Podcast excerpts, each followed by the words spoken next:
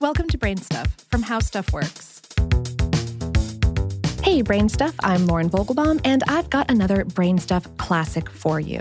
Our former host, Christian Sager, explores the puzzling question, why can't people remember being born?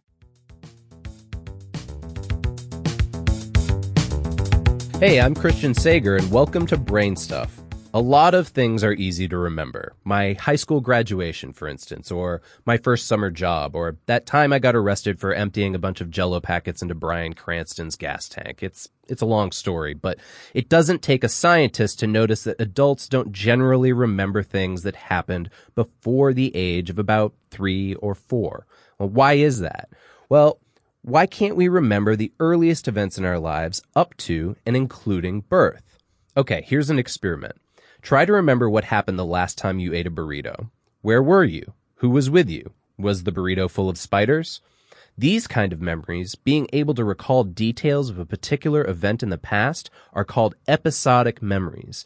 A person at age sixty will usually have some episodic memories from age thirty. She might not get all the details right, but she will be able to recall some events and explain what happened. But if you take that same person at age thirty and ask her to describe something that happened to her during her first year of life, you'll typically get nothing at all. Sigmund Freud referred to this hole in our memory as childhood amnesia or infantile amnesia. Freud, being Freud, explained it by saying we needed to repress memories from infancy because of their inappropriate or traumatic sexual content. But sometimes a blank is just a blank, and contemporary scientists don't tend to throw in with Freud on this one. Another hypothesis that used to be popular says that babies can't form episodic memories until they develop certain cognitive capacities, like language. But there's a major problem with the language-based hypothesis. Experiments have shown that animals like mice also display both long-term memory and infantile amnesia. Since childhood amnesia crosses species lines, it's probably something to do with brain biology rather than language. One possible answer would be to say that baby brains simply can't make memories. It's true that memory encoding isn't as efficient in infant brains as it is in the brains of older children or adults, possibly because the prefrontal cortex of a baby's brain hasn't reached maturity yet. But recent studies have shown that very young children can form some memories, leading scientists to think it's not that we don't make memories early in life, but that after a certain point, we can't access them. The memories are made, but something happens to them. They get erased or put behind some kind of memory blockade.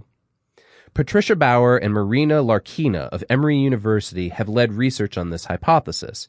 For example, in one study, researchers recorded children at age three describing a recent event, like a trip to a theme park.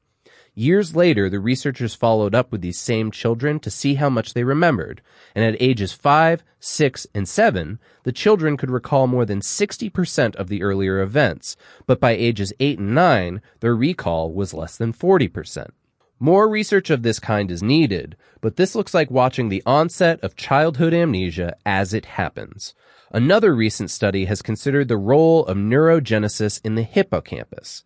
The hippocampus is a part of the brain that's crucial for creating and storing episodic memories. If you don't have either of your hippocampi, you could end up like that guy in Memento, unable to make new episodic memories.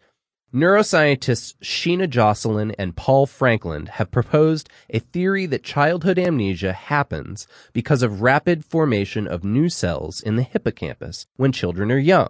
This is known as hippocampal neurogenesis. Basically, while your brain is manufacturing lots of the cells you will use to make memories for the rest of your life, it wipes away or obscures the memories you already created as a young child.